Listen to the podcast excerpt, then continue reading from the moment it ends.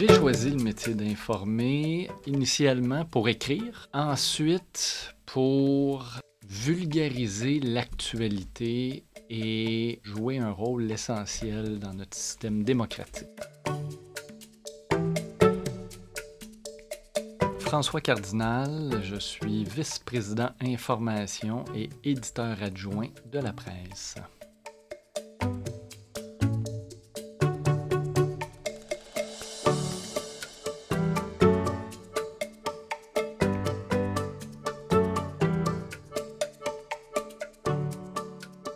2021, un sondage de l'Association canadienne des journalistes révélait qu'environ un quart des grandes salles de nouvelles au Canada anglais seraient issues de la diversité, une proportion à peu près équivalente à celle des minorités visibles au sein de la population canadienne. On n'a pas un portrait aussi précis pour le Québec. Même si on voit de plus en plus de journalistes issus de la diversité qu'il y a quelques années, la profession reste tout de même largement blanche et québécoise de souche. C'est un problème que plusieurs grands médias d'ici reconnaissent. Mais qu'est-ce qu'on fait pour que toute la diversité soit représentée dans nos médias d'information? Et est-ce suffisant? On en discute avec l'éditeur adjoint et vice-président à l'information de la presse, François Cardinal.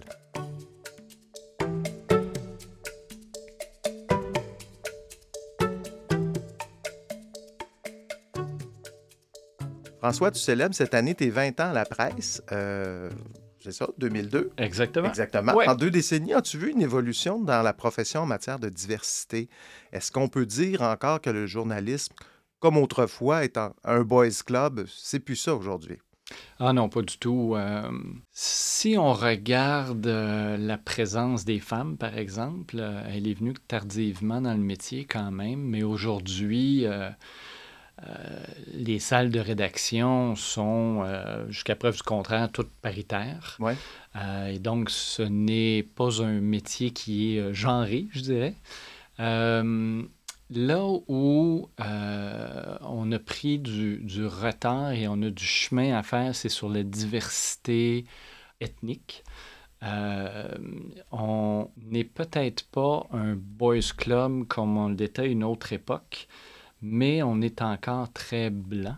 Mm. Je trouve aussi qu'il y a euh, un manque de diversité socio-économique euh, dans les euh, grandes salles de nouvelles. On a beaucoup de, d'anciens premiers de classe qui font en sorte euh, on peut se ramasser avec des profils qui peuvent se ressembler.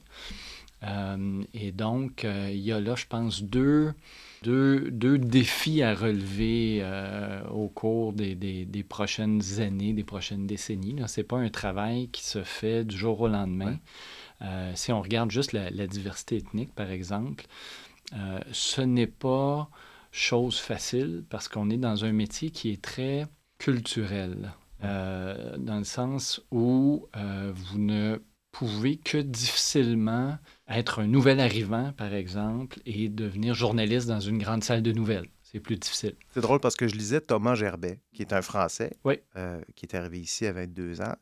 Et c'est ce qu'il disait lui aussi. La, la courbe d'apprentissage pour comprendre le contexte québécois, nos institutions, avoir son réseau de sources aussi, très difficile pour quelqu'un qui vient d'arriver au Québec. Oui, puis il y a même une barrière à l'entrée, euh, je pense au test de connaissances générales qu'on fait passer aux candidats pour Ouais. devenir euh, journaliste ou pupitreur ou réviseur ou autre. Vous avez de ces tests à la presse? Oui, on a de ces tests et ils sont euh, assez difficiles. Corsé.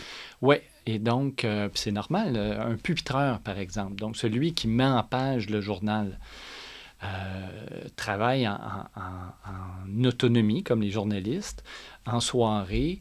euh, on s'attend à ce qu'il ait une connaissance générale assez large pour pouvoir euh, être le, le filet de sécurité avant la publication de Mhm. l'édition. Euh, donc, ça demande une, une grande connaissance, mais je comprends quelqu'un qui vient ici de France, par exemple, si vous citez euh, Thomas Gerbet, euh, il ne saura pas nécessairement qui était premier ministre du Québec dans les années 40 et 50.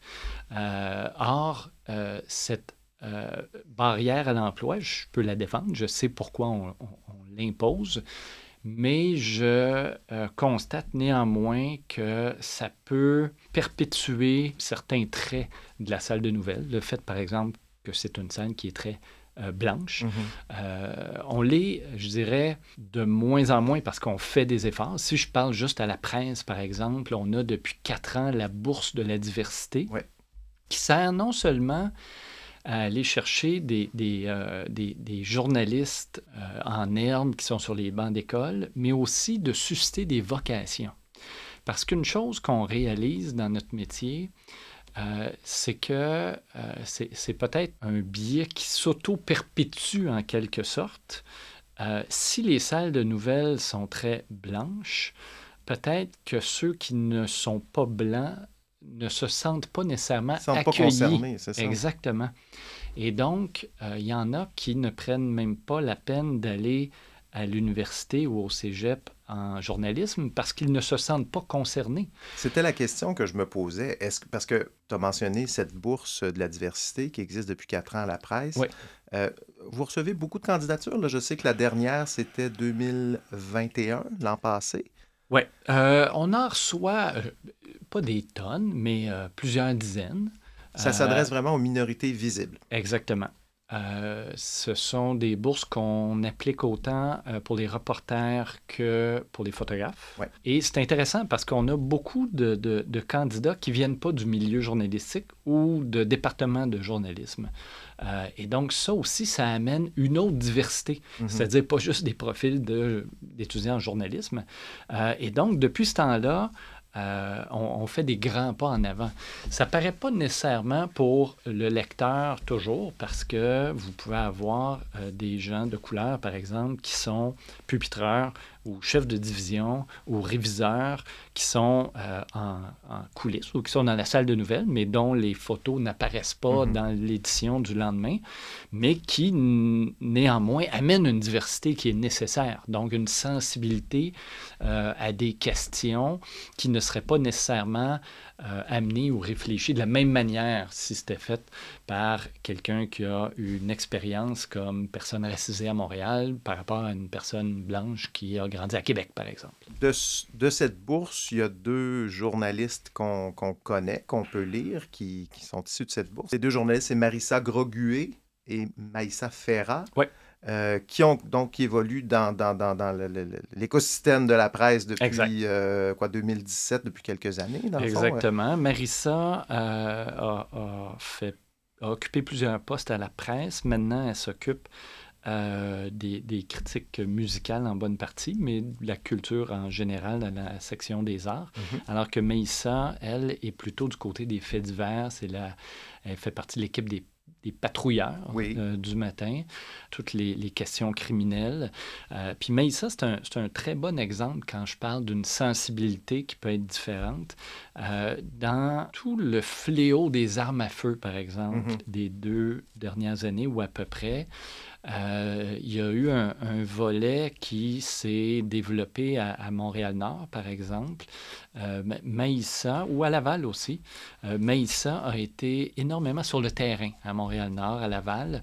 Euh, et je dois reconnaître qu'elle n'avait pas nécessairement la même approche ou les mêmes codes. son âge, en plus, elle est plus jeune, Maïssa, que, bien des journalistes dans la salle, lui permettait d'avoir accès à des, euh, des échanges, à des plateformes, à des discussions auxquelles nous, on n'est pas nécessairement... Du fait de euh, son identité, de sa couleur de peau, c'est plus facile pour elle d'aller trouver des sources euh, Tout à fait, ou de ses, ses, connaissances, ou, puis avec son âge aussi, elle pouvait aller sur des, des plateformes et autres que je ne soupçonne même pas l'existence, dont je ne soupçonne même pas l'existence. Et donc, euh, c'est quand on parle de diversité, il y a toute cette diversité-là que, euh, qu'une salle de nouvelles doit euh, représenter. Euh, et j'oserais absolument pas dire qu'on est rendu là aujourd'hui. Non. Euh, mais on travaille là-dessus. Est-ce que vous vous êtes donné des, des, objectifs à la presse? Est-ce que vous avez un plan d'inclusion? Qu'est-ce que, est-ce que vous avez une structure pour améliorer la diversité à la presse? Non, parce que, puis je, je, fais un lien avec ce que je disais tantôt, c'est pas comme un comité de direction ou un conseil d'administration où vous avez, je sais pas, huit chaises, puis vous vous dites, bon, ben, tiens, il nous nous en faut deux pour euh, la diversité, puis la moitié doit être occupée par des femmes. Une salle de nouvelles, surtout euh, de la taille de celle de la presse, par exemple, j'ai quand même 200 journalistes dans la salle de nouvelles. On n'est pas à fixer des objectifs autant qu'à fixer un objectif de diversité. Plus grande pour s'assurer de représenter fidèlement tous les Montréalais, tous les Québécois. Mais en même temps, on ne veut pas non plus tomber dans, un, euh, dans une optique où on dirait, ben tiens, ce sont des questions qui doivent être traitées par des journalistes noirs, par exemple. c'est un danger quand même, ça existe, puis on le voit. Tu sais, euh. Exactement. Puis honnêtement, euh, si certains pensent que les Blancs ont un biais conscient ou non qui leur interdit d'écrire, par exemple, sur le racisme systémique, je ne voudrais pas tomber dans l'autre extrême où il y aurait un autre biais, forcément, euh, qui s'appliquerait. Donc, les journalistes qui rentrent n'ont pas un rôle tu me vois faire des guillemets, n'ont pas un rôle à jouer. Là. On ne va pas chercher. Euh, mais ça, par exemple, est d'origine euh, arabe. Elle ne rentre pas à la presse pour jouer le rôle d'une journaliste arabe. On n'a pas ça dans une salle de nouvelles.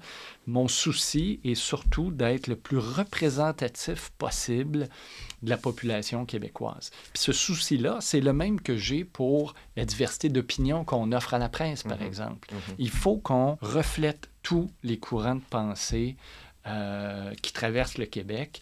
Et donc, il faut être de toutes les manières possibles le plus représentatif de la population que l'on sert comme euh, grand média.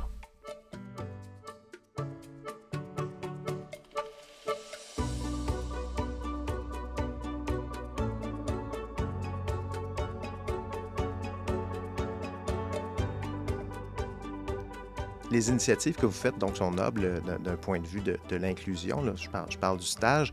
Euh, mais est-ce qu'il n'y a pas une logique un peu commerciale là-dedans quand même? Tu, tu, dis on veut représenter l'ensemble de la société. Je te, donne l'exemple du journal Métro. À, ses débuts, il y avait plusieurs chroniqueurs euh, qui étaient issus de différentes communautés culturelles. Ce journal-là rejoignait aussi beaucoup les communautés culturelles. Il était reconnu pour ça. Donc, c'était une façon de, aussi de vendre de la pub puis de se faire lire. Est-ce que c'est un peu la même chose? Est-ce que cette réflexion-là aussi à la presse? Pas, pas de mon point de vue. Euh, moi, je suis l'équivalent du rédacteur en chef euh, de la presse. Mon souci euh, est de ne pas avoir d'angle mort. Quand on parle d'opinion, par exemple, euh, s'il est question de racisme systémique, de slave ou de Kanata, comme à une mhm. autre époque, les mhm. pièces de théâtre, ou bien du genou posé au sol par Capernic, le joueur de football.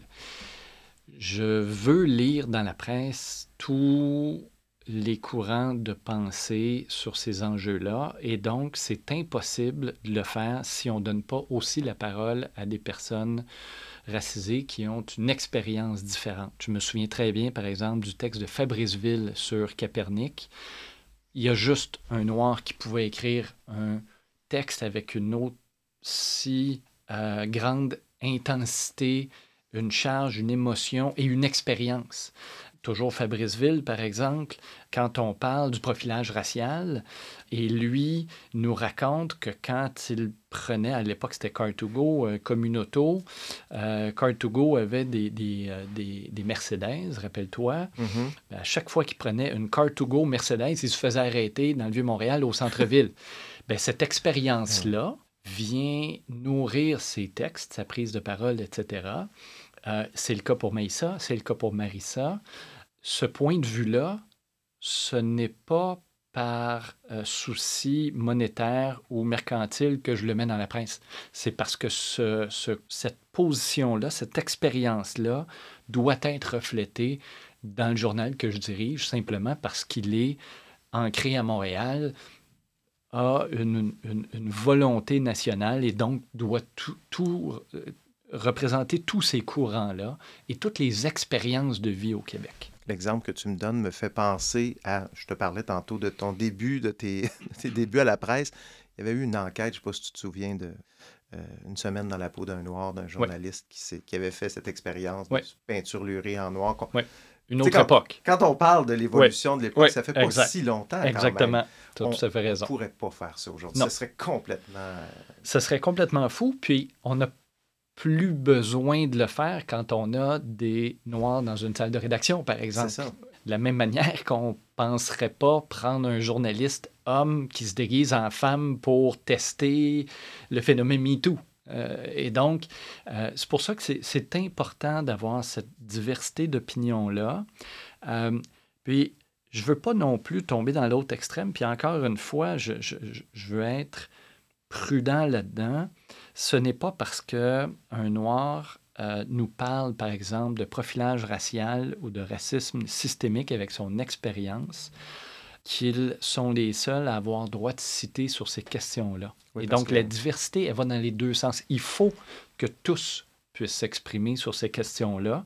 Et si on veut que tous s'expriment, il faut évidemment que ceux qui l'ont vécu le fasse aussi. Est-ce qu'on ne voudrait pas que le phénomène d'appropriation culturelle qu'on colle à chaque fois qu'un blanc, par exemple, veut parler de... Tu as mentionné l'exemple de Canada. Euh, on ne voudrait pas que ça arrive dans le journalisme, mais est-ce qu'il y a pas... Il y a quand même la possibilité que ça se passe, là? Euh, oui, tout à fait. Euh, tu sais, je, vais même t'amener un, un, autre exemple, moi, qui m'a un peu troublé, qui, pour moi, est un excès de l'autre côté que l'on vit un peu actuellement euh, au Québec dans les salles de nouvelles, euh, c'est le fait de penser qu'on a nécessairement des biais inconscients qui nous interdisent d'écrire sur certains enjeux. Je suis allé, par exemple, à l'émission Dans les médias, interviewé par Marie-Louise Arsenault, où je me suis fait demander si j'étais sexiste parce que j'avais des commentaires négatifs sur la mairesse Valérie Plante. Un texte euh, qui était plutôt euh, dur à l'endroit de la mairesse Plante. Oui, la mairesse est dans sa bulle. Ça aussi, c'est un autre texte très controversé que vous avez fait paraître quelques semaines auparavant. Là, vous avez été critiqué. On vous a taxé parce que vous avez cité en fait que des hommes hein, euh, dans ce texte-là. Guillaume Lepage, Paul Arcan, Stéphane Bureau, qui, vous le souteniez, avaient critiqué Valérie Plante. On a dit que vous étiez sexiste à l'égard de Valérie Plante. Oui, en fait, c'est deux choses différentes quand même. Je, je dirais que la, la critique contre euh, Valérie Plante. Elle, oui, j'ai entendu euh, des, accusations de sexisme, par exemple, sur le fait que je m'exprime sur euh, la BD qu'elle a publiée. Et on me dit, tu es un homme, tu ne peux pas avoir de position sur un livre qui s'adresse aux femmes et qui fait l'éloge des femmes en politique. Ben, non, je m'excuse, j'ai droit d'avoir une opinion sur ce point-là. quand j'ai cité les hommes, c'est pas que je citais des hommes et leur opinion, autant que euh, de montrer que Valérie Plante passait un mauvais quart d'heure auprès des journalistes qui exprimaient leurs opinions dans les médias au cours du mois d'avant. Non, ben, les personnalités publiques qui sont sur la, place publique. Je ne peux pas les inventer, les chroniqueurs euh, femmes qui ont attaqué Valérie Plante. S'il n'y en a pas, il n'y en a pas. Mon point était que dans les médias, dans le dernier mois, il y avait bien des gens qui l'avaient attaqué. J'ai cité ceux qui euh, avaient été les plus vocaux, si on veut, les plus, les plus euh, caustiques, et c'était des hommes.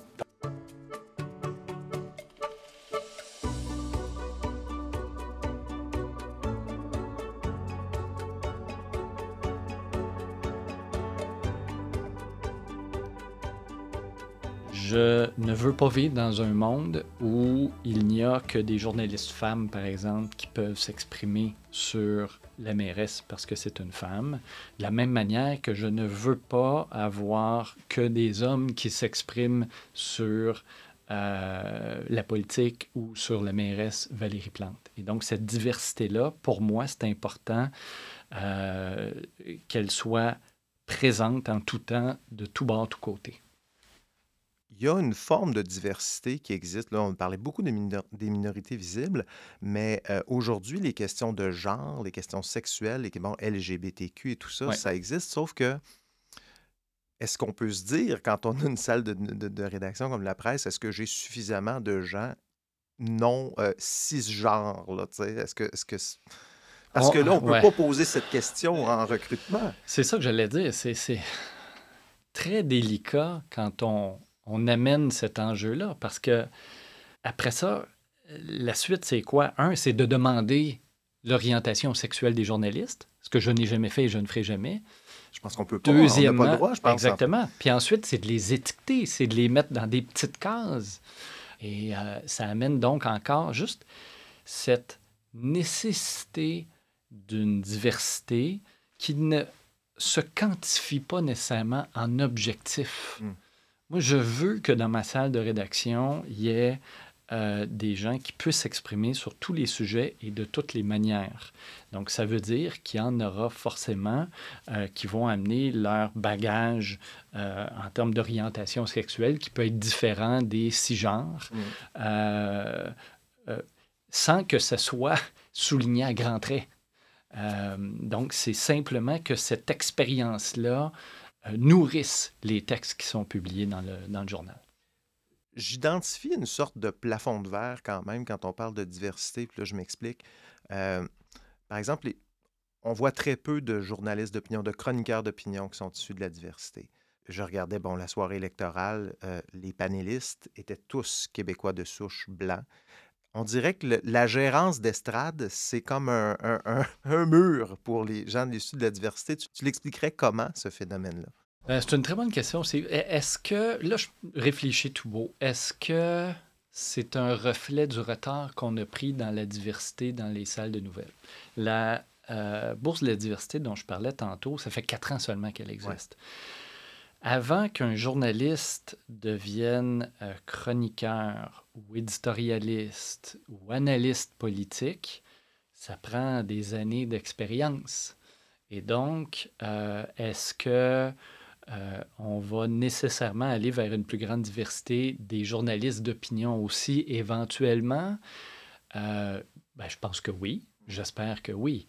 En attendant, ce que je constate, que ce soit la presse ou au devoir, par exemple, c'est qu'on compense en ayant des collaborateurs, des chroniqueurs, des analystes qui ne sont pas nécessairement journalistes. Je pense à Émilie Nicolas au Devoir, je pense à Boucard Diouf à la presse.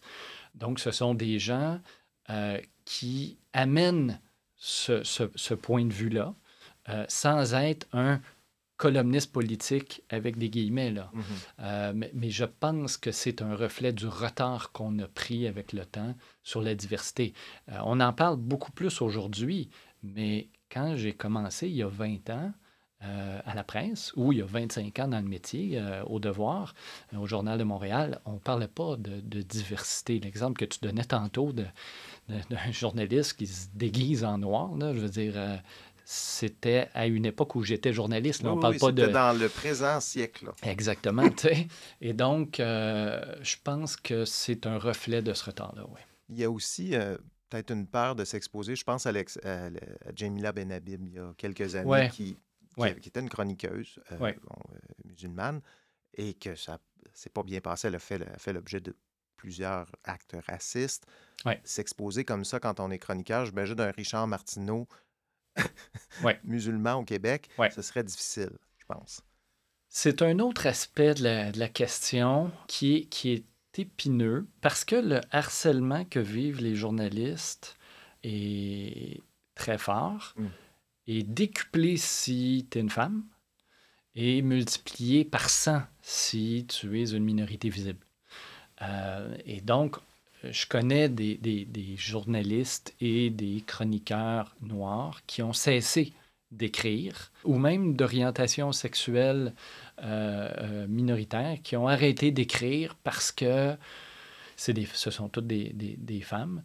Elles n'en pouvaient tout simplement plus de se faire euh, insulter euh, à tous les jours.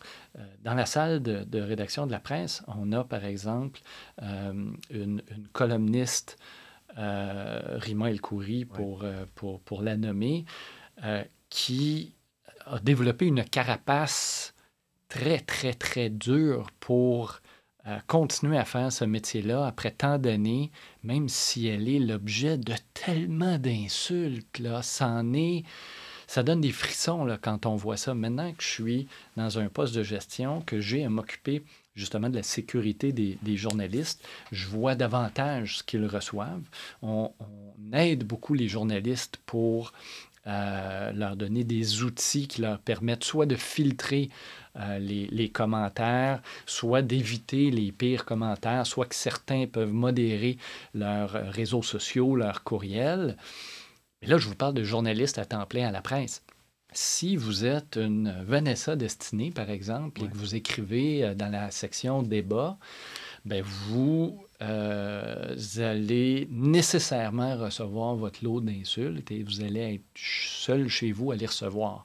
Donc, c'est une barrière à l'emploi en quelque sorte pour, pour euh, ceux qui voudraient faire de l'opinion et qui font partie d'une minorité quelle qu'elle soit. Là.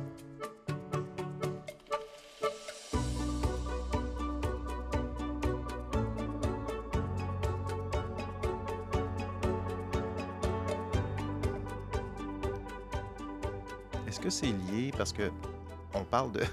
Depuis tantôt, on parle de diversité, mais il y a une grosse diversité dont on n'a pas parlé, c'est le fameux clivage Montréal-région. Est-ce qu'on s'entend que c'est l'affaire qui cause des chicanes au Québec en ce moment?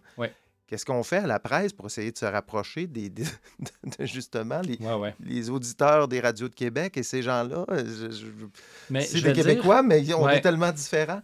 Je vais, je vais répondre à ta question, Steve, mais pour moi, c'est pas c'est pas la polarisation la plus difficile à réduire dans un journal comme la presse. Mais oui, pour les régions, c'est une réalité. Euh, et la preuve qu'il faut euh, qu'on a ça dans le radar et qu'on veut s'en occuper, c'est que tu auras remarqué, par exemple, dans la dernière année, que euh, je suis allé chercher des, euh, des gens comme Régis Labaume mm-hmm. et Maxime Pedneau-Jobin, donc en l'occurrence ancien maire de Québec, maire de Gatineau, qui amènent un point de vue qui n'est pas celui, non seulement de Montréal, mais du Montréal de l'élite intellectuelle qui habite à 500 mètres de la ligne orange. Et donc, c'est encore une fois ce souci de diversité-là pour amener tous les points de vue. Euh, avant, on, se demandait comment on pouvait avoir autant de gens qui étaient du côté de la souveraineté ou du fédéralisme dans les médias au Québec. Aujourd'hui, c'est moins cette diversité-là qu'on va chercher. Euh, c'est davantage celle de Montréal région, gauche, droite, nationalisme, inclusivité en quelque sorte. Là. Mm-hmm. En ce moment, on, voit bien là, avec tous les partis sur l'échiquier qu'on est à redéfinir les enjeux qui séparent les eaux idéologiques au Québec. Mais je dirais que ce souci-là a toujours été là. Ce qui change, c'est l'angle mort qu'il faut combler.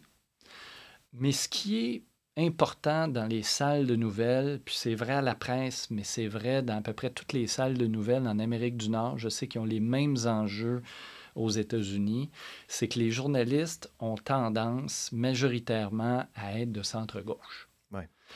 Et donc, on en vient à avoir une sorte de, d'opinion plus dominante qui est celle du centre-gauche des gens qui habitent les quartiers centraux de Montréal. Et ça, c'est important d'avoir cette diversité d'opinion-là. Euh, si je regarde à la presse, euh, si une majorité de francophones appuient la coalition Avenir Québec, je dois me poser la question, est-ce que le courant de pensée de ces francophones-là est bien représenté à la presse? Donc, ce n'est pas seulement pour cocher les bonnes cases ou pour aller chercher de la pub. Ça ne va pas chercher de pub. C'est simplement que tous les Québécois, peu importe leur position, se sentent représentés dans leur quotidien. Et ça, pour moi, c'est un souci quotidien. Euh, c'est pour ça que euh, a un Christian Dufour, par exemple, très nationaliste euh, à la presse. Maxime Penneau-Jobin, même chose, quelqu'un qui euh, n'a pas nécessairement le même point de vue sur les questions identitaires, comme sur l'immigration, par exemple, que bien des columnistes à la presse. Euh, donc, c'est un écosystème, un quotidien, et c'est important pour pas que cet écosystème-là s'effondre, qui représente euh, tous les courants de pensée, que tout ça circule de manière très organique et qui est constamment à revoir. Euh, si on se reparle dans cinq ans, je suis sûr que je vais te dire oui, mais là, pour moi, l'angle mort qu'il fallait que je compense dans les deux dernières années était plus là, par exemple. Euh, les questions identitaires, il y a dix ans, étaient beaucoup moins importantes. Elles ont pris une grande place, notamment avec la commission Bouchard-Taylor. Ben, c'est important, à partir de ce moment-là, de se demander au quotidien si tous les courants de pensée peuvent s'exprimer dans le respect. Je n'irai pas chercher euh, des positions extrêmes parce qu'elles existent au Québec, comprenez-moi bien. On ne s'attend pas à voir Dominique Moret faire une chronique dans la presse. Certainement pas. Euh, et, euh, tu sais, je, ne te cacherai pas qu'un Éric Duhem, par exemple, m'a déjà approché pour avoir une, chronique à la presse avant de se lancer en politique.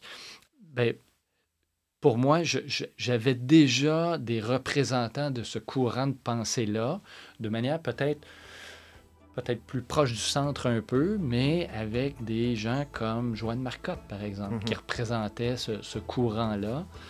Et donc, sans... Moi, c'est intéressant de faire un, lien avec la représentativité proportionnelle. Je ne veux pas représenter tous les courants d'un extrême à l'autre, mais tous ceux qui sont importants dans le débat public au Québec. Merci beaucoup, François Cardinal, pour ton temps aujourd'hui. Merci, Steve.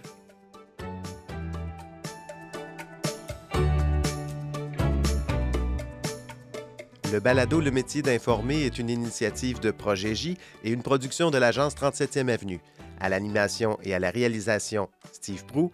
À la recherche, Mike Fradette. Pour poursuivre la réflexion sur la pratique du journalisme, ne manquez pas nos prochains épisodes. À bientôt.